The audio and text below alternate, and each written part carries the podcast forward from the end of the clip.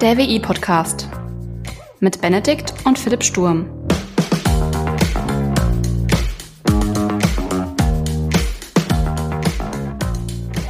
Hallo und herzlich willkommen zur fünfundzwanzigsten Folge vom W I Podcast. Moin Philipp. Servus Benedikt. Du weißt ja, worüber wir heute sprechen wollen, und das ist ja etwas, das macht jeder Student so im Schnitt mindestens einmal pro Semester. Du hast es erst kürzlich getan. Ich tue es gerade. Genau. Ja. Aber jeder Student muss es wahrscheinlich einmal im Semester machen. Ihr könnt es euch wahrscheinlich schon denken, richtig, es ist die Klausurvorbereitung. Ja. Ja. Ja, die Klausurvorbereitung, sie steht mal wieder vor der Tür. Wobei, ja. Wie gesagt, ich habe jetzt erstmal Pause. Du hast erstmal Pause, genau, ja. Ich hatte äh, letzte Woche ja, mein letztes Modul in diesem Jahr abgeschlossen. Ähm, herzlichen Glückwunsch. Danke. Kurze Zusammenfassung, wie lief's? Das wird sich zeigen, ne? Ich habe noch keine Noten. Es war stressig, weil ich ja Vollzeit gearbeitet habe und ähm, ja. ich durfte auch ein bisschen so durch Deutschland reisen. Und das in Verbindung dann mit den Leistungsnachweisen war schon, ähm, hat mir ein bisschen äh, was abverlangt, muss ich gestehen. Also ich hatte schon mal entspanntere Phasen, aber... Meinst du so entspanntere Phasen im Leben oder jetzt äh, beim Arbeiten? Also sprich, war das jetzt so das Stressigste, was du äh, seit langem wieder erlebt hast, sozusagen? Ja, ich glaube schon. Also stressig im Sinne von, es war sehr zeitintensiv. Ja. Also ich glaube, ich habe selten so lange vorm P C gesessen und äh, ja, nichts anderes machen können. Ja. Aber ich will jetzt auch nicht jammern, ne? Also ich ja. mache das ja freiwillig und mir macht es auch Spaß und ist auch irgendwie cool und also von daher alles alles in Ordnung. Aber war halt trotzdem irgendwie scheiße. Also scheiße viel, ja, ja. Aber, aber du, ja. Äh, du meinst, du saßt relativ lange vorm P C, jetzt kombiniert, also Arbeit und Studium kombiniert quasi, oder? Genau, ja. Okay. Ja.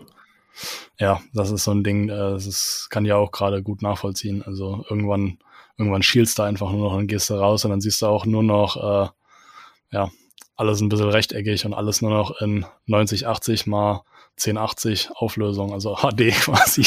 Boah, ja. Oh. Nicht so geil, aber naja. Ja. Ja. Ähm, aber genau, über die Klausurenphase wollen wir reden und wie man quasi sowas wie ich jetzt erlebt habe, vermeiden kann, ne? Also eine stressige Zeit. So eine stressige Zeit. Ja. Ja, wie man quasi die Klausurvorbereitung gut gestalten kann. Du kommst jetzt in deine dritte Klausurenphase, korrekt? Ja, also so langsam äh, trudel ich sozusagen in die Klausurenphase ein. Ich habe äh, jetzt diese Woche einen kleinen Test vor mir, eine kleine schriftliche Überprüfung, die läutet quasi äh, die heiße Phase ein. Aber ist jetzt in deiner Studienslaufbahn deine dritte, ne? Genau, genau, ist die dritte. Und was willst du besser machen? Man hat doch immer irgendwie Ideen und ähm, Ansätze, wo man was besser machen möchte als beim letzten Mal. Also realistisch betrachtet muss ich sagen, ich würde nichts besser machen. Aber natürlich ist es mit der Klausurvorbereitung ähnlich wie mit den Neujahrsvorsätzen. Irgendwie, so, man will dann doch irgendwas anders machen, aber es klappt halt einfach nicht, ne? Ich habe mir vorgenommen, Tag eins, erste Vorlesung, irgendwo, wo es sich anbietet, gleich mit der Formelsammlung anfangen, die zu schreiben. Denkst du, das habe ich einen Tag durchgezogen? Ach, du schreibst dieses äh, äh, Semester Mathe? Unter anderem schreibe ich Mathe. Ich schreibe, also ich habe halt ein paar äh, ja, Mathe ist, Mathe ist so, ich glaube, das ist so ein richtiger, richtiges Fach, was man gerne unterschätzt. Ja, ja. Das war der kleinste Lücken, die, die nerven dich. Und zwar die ganze Zeit. Richtig. Das, ja. das, ja. Also, ähm, exponentielle Probleme entstehen daraus, mein Lieber. Absolut, ja, absolut. Ja, also vor allem, wenn du nicht ableiten kannst, ne? Dann steigen die Exponenten noch.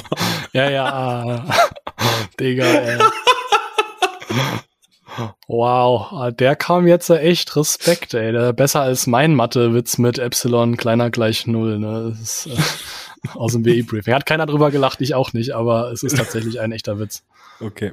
Ja, ähm, ja es ist faszinierend. Also ich, äh, k- kurz mal privat gespoilert, also letztes Semester äh, in Mathe, also habe ich auch Mathe, Mathe-Modul gehabt und ich hatte zwischendurch halt Corona und bin deswegen zwei Wochen ausgefallen und ähm, musste halt die äh, Inhalte selbstständig nacharbeiten. Und es war tatsächlich, auch wenn ich nur zwei Wochen gefehlt habe, es war viel. Also es war wirklich verdammt viel, was ich ja. dann aufarbeiten musste. Und das hat man, hat man echt gemerkt. Gegen Ende. Ich finde so overall so quantitative Fächer, also wo man einen Taschenrechner braucht, üben, üben, üben, üben, üben, üben, üben, üben und üben.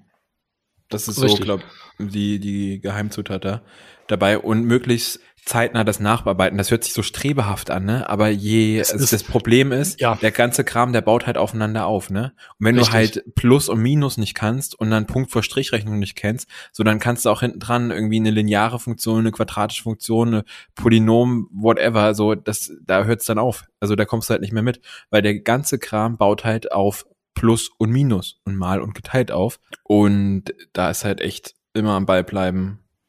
Ja, ja. Das ist definitiv der Fall. Also das ist so eine Sache, das habe ich mir vorgenommen und ich bin auch stolz, dass ich tatsächlich, also diesen Punkt zumindest, bis jetzt auch ganz gut durchstehen konnte. Ähm, dass ich, also ich habe mir wirklich vorgenommen, Mathe, wenn ich irgendwas nicht verstehe, ist wirklich zeitnah aufzuarbeiten und diese Lücken halt schnellstmöglich zu füllen. Weil jetzt, also Hälfte des Semesters ungefähr rum, ich schaue Unterlagen vom Anfang des Semesters an und teilweise Es, es fühlt sich nicht so, also es ist nicht fremd, aber es ist schon einfach, man merkt, es ist schon länger her. Und es kommt, die, also die, die Ansätze, um Aufgaben zu lösen, kommen nicht so schnell. Ja. Sie sind vielleicht da, aber es kommt halt in den Klausuren, in diesen quantitativen Klausuren, häufig darauf an, dass man gelerntes Wissen nicht nur anwenden kann, sondern auch schnell anwenden kann. Also zeiteffektiv anwenden kann. Und da. Ja, das kommt ja noch dazu, ne? Es reicht ja, genau. Nicht, dass du es kannst, sondern musst es halt auch noch schnell können.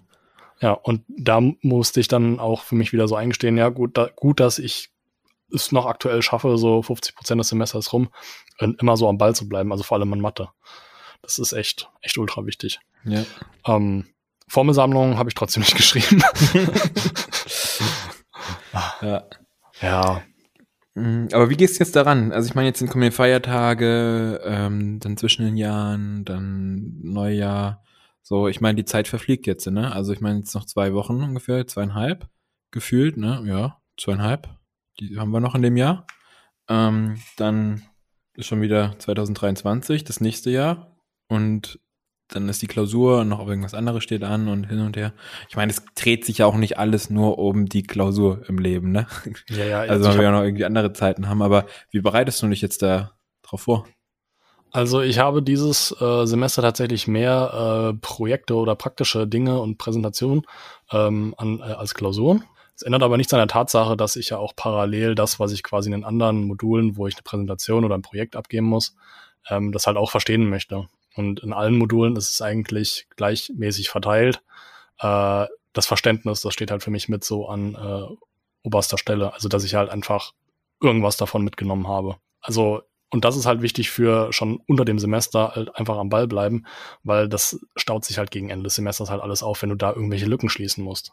Und also Mathe ist halt so ein extrem Ding, da weiß man es halt mittlerweile und jeder, der das hört, ich hoffe, hoffe, äh, dass ihr das dann halt auch so wahrnehmt, dass äh, Mathe auch einfach, also Mathe ist wichtig, dass man da am Ball bleibt. Und bei den anderen Dingern, ähm, ja, ist es halt auch einfach sehr wichtig. Und ich versuche diese Lücken schon während dem Semester zu schließen. Und jetzt kommt halt so dieser Ausblick, inwiefern mir das halt auf die Klausurvorbereitung hilft. Ich kann mich dann halt genau in dieser Klausurvorbereitung wirklich nur aufs Üben konzentrieren und nicht mehr aufs Lücken schließen. Ja. Und das ist so für mich der wichtigste Aspekt. Ja, ja, genau. Also aber um jetzt mal ein bisschen konkreter zu werden, also ich ähm, habe eigentlich ein, eine gute Auswahl an Übungsaufgaben, so durch alle Module eigentlich verteilt und habe auch einfach das ist, glaube ich, das, was ich schon mal in äh, einer Podcast-Folge gesagt habe bezüglich Klausurvorbereitung, dass man halt einfach so einen Überblick haben sollte zu allem, was man so gemacht hat und einfach, ja, einfach weiß, was, äh, was man halt lernen muss, was einem zur Verfügung steht et cetera. Und habe halt einfach versucht und setze es halt auch noch um, ähm, halt immer mal Übungsaufgaben zu rechnen und halt immer mal unterzuschieben, sodass es einfach, einfach irgendwie zum Automatismus wird. Und immer, ja, immer einfach mal so zwischendurch möglich ist. Ja. Also jetzt nicht dieser, dieser Härtefall irgendwie um nachts um vier geweckt werden und dann, keine Ahnung, irgendeine hochkomplexe mathematische Gleichung halt aufzulösen. Sowas jetzt nicht unbedingt, aber es sollte halt schon nicht so weltenfremd sein. Ja. Wie ähm, schreibst du Zusammenfassung? Äh, hatten wir ja auch schon äh, in einer anderen Folge drüber gesprochen gehabt. Ähm, nee, dieses Semester nicht, weil ich keine qualitativen Fächer habe in okay. dem Sinne. Also ich habe wirklich nur quantitative Fächer, wo du äh, entweder durch halt Aufgaben rechnen oder halt Aufgaben so üben, also so programmatische ja. Aufgaben halt, dadurch halt einfach viel lernst. Aber Zusammenfassung muss ich tatsächlich nicht schreiben. Aber würdest du sagen, du bist ein Fan von, also eher ein Freund oder eher hm, von Zusammenfassung? Ah, das würde ich wirklich, also das würde ich halt von dem jeweiligen Modul abhängig machen. Also ich äh, habe ja auch in den vergangenen Semestern Fächer gehabt, wo das der Fall war. Und äh, wenn du halt einfach merkst, das ist so ein qualitatives Fach und um es halt zu verstehen, helfen diese Zusammenfassungen halt ja. einfach enorm, weil man die sich immer und immer wieder mit diesem Stoff halt beschäftigt. Ja. Äh, das ist schon, ist schon wertvoll, aber jetzt für Fächer, wo du halt einfach auch viel durch Praxis machen kannst und durch Anwendung, da sehe ich da jetzt nicht den Vorteil drin. Also jetzt konkretes Beispiel für Algorithmen und Datenstrukturen. Also mir jetzt irgendwie noch, keine Ahnung, Fachliteratur zu irgendwelchen Algorithmen durchzulesen und wie man halt so diese, diese, ähm, wie man halt so äh, äh, halbformale äh, Laufzeitbestimmung äh, begründet, mathematisch, bringt mir jetzt nicht so viel, als wenn ich mich eher damit beschäftige, wie funktioniert dieser Algorithmus. Ja. Und versuche das halt in einem Programm umzusetzen. Ja. Genau. Ich bin immer bei Zwiegespalten bei Zusammenfassung. Ich schreibe selber super gerne Zusammenfassung. Also eigentlich schreibe ich sie immer. Aber ich frage beim, wenn ich die dann fertig habe, frage ich mich so, Philipp, hast du jetzt hier eigentlich irgendwas zusammengefasst oder hast du einfach nur abgeschrieben im, im Sinne? Aber ich glaube, das hilft mir, die, die Inhalte halt nochmal zu übersetzen, sich damit nochmal auseinanderzusetzen, sie zu vertiefen und dann halt auch, wenn ich, da merke ich ja auch, wenn ich das nicht in meinen eigenen Worten wiedergeben kann, ah, ja, hast du es nicht verstanden? Das habe ich noch nicht verstanden. Ja, ja genau. Und ähm, da, da finde ich das eine sehr coole Sache. Ich weiß gar nicht, ob es am Ende irgendwie weniger ist. Vielleicht ein bisschen und vielleicht ein bisschen komprimierter, weil du halt, keine Ahnung, ein paar Folien auf eine Seite oder so packst. Aber ja, am Ende finde ich eine Zusammenfassung eigentlich immer ganz cool. Wenn du dann festgestellt hast für dich, nachdem du deine Zusammenfassung gestellt hast, also wenn du dann festgestellt hast, dass die Zusammenfassung, die du geschrieben hast, im Prinzip eigentlich mehr eine Abschrift ist, gestehst du das dann ehrlich ein und fasst dann nochmal wirklich zusammen und versuchst es wirklich nee, zu verstehen? Nee, nee. Ach so, dass ich es nicht verstanden habe, meinst du? Also wenn ich ja. beim Zusammenfassen merke, dass ich es nicht verstanden habe. Ah, ich schreibe das immer am Laptop. Ja. Quasi und arbeite dann auch mit Screenshots und Co. Und danach ziehe ich mir das Ganze aufs Tablet und mache dann handschriftliche Anmerkungen dazu. Und oh. übersetze mir die, die, den Text dann quasi nochmal für mich selber. Und auch macht nochmal Anmerkungen, Kommentare und Co. Und das hilft mir dann eigentlich. Und so vertiefe ich das dann und lese dann auch nochmal gegebenenfalls irgendwie in einem anderen Buch quer. Schau, was sagen die dazu, wie erklären die das und ähm, kann ich damit irgendwas anfangen. Und dann, ja, habe ich da ein, ein Lernpapier. Ein Lernpapier. Ein Lernpapier, genau. Ja, aber das ist es, ja genau, äh, du wiederkäust quasi dein, äh, oder du wiederkaust quasi dein, äh, dein Un- Unterrichtsstoff. Genau, mit konkreten Anwendungsfällen. Also ich versuche mir dann auch immer irgendwie Beispiele aus der Praxis, wo ich das irgendwie mal erlebt habe, wo ich das anwenden könnte, wo ich so einen Transfer versuche ich mir halt immer selber halt äh, darzustellen, weil mir das halt das Lernen erleichtert. Hm, ja, ähm, Transfer, ja, kann, kann ich nachvollziehen, habe ich aber lustigerweise dieses Semester eigentlich ah, schon, also dieses Semester habe ich, glaube ich, nicht so viele Module, wo ich übermäßig viele Transfer, ähm, also übermäßig viel äh, Transfer anwenden kann. Es ist eher viel so, ja, versteh's halt und wenn's an und wenn nicht, dann hm, doof für dich, ne? Ja. Ja, ja cool. Uh, hast du aber auch irgendwie jetzt so irgendwelche quantitativen Fächer, also wo du irgendwas rechnen durftest oder mhm. irgendwas? Ja, ja? Äh, Preismanagement. Preismanagement? Ja, sogar, äh, ja, durfte ich ein bisschen was rechnen. Krass, und, und wie war da jetzt deine, deine Herangehensweise? Ähnlich wie bei dir. Also ich habe versucht, das möglichst früh zu verstehen, was ich da mache und habe das auch tatsächlich sehr streberhaft direkt nach der Vorlesung zusammengefasst. Liegt aber auch einfach daran, dass ich sonst einfach anderweitig keine Zeit habe. Und ähm, was ich halt wirklich nicht mag, ist, wenn ich durch mich selbst verursachtes, schlechtes Zeitmanagement dann in so Stresssituationen reinkomme. Deswegen da sehr vorausschauend. Und habe dann da quasi ganz viel gerechnet, gerechnet, gerechnet, gerechnet. Ja, ja, es ist manchmal einfach so stumpf und einfach. Also es, viel kommt auch einfach durchs Machen. Ja. Also du, du verstehst es vielleicht jetzt nicht im ersten Augenblick, warum die Rechnung, die du gerade durchführst, eigentlich Sinn ergibt. Also verstehst noch nicht so die Logik dahinter, was eine Gleichung beispielsweise oder sowas tut, aber sowas kommt auch einfach einfach teilweise durch stumpfes Rechnen. Ja, wobei ähm, da hilft mir, also ich meine, bei uns war es höchste der Gefühle dann so eine lineare äh, Funktion, also auf Basis einer linearen Regression. Und ähm, ist ja dann irgendwie f von x ist gleich ähm, a minus b mal x. Ja. So, ne? Und dann musst du halt überlegen, was ist f von x, was ist a, was ist b und was ist x.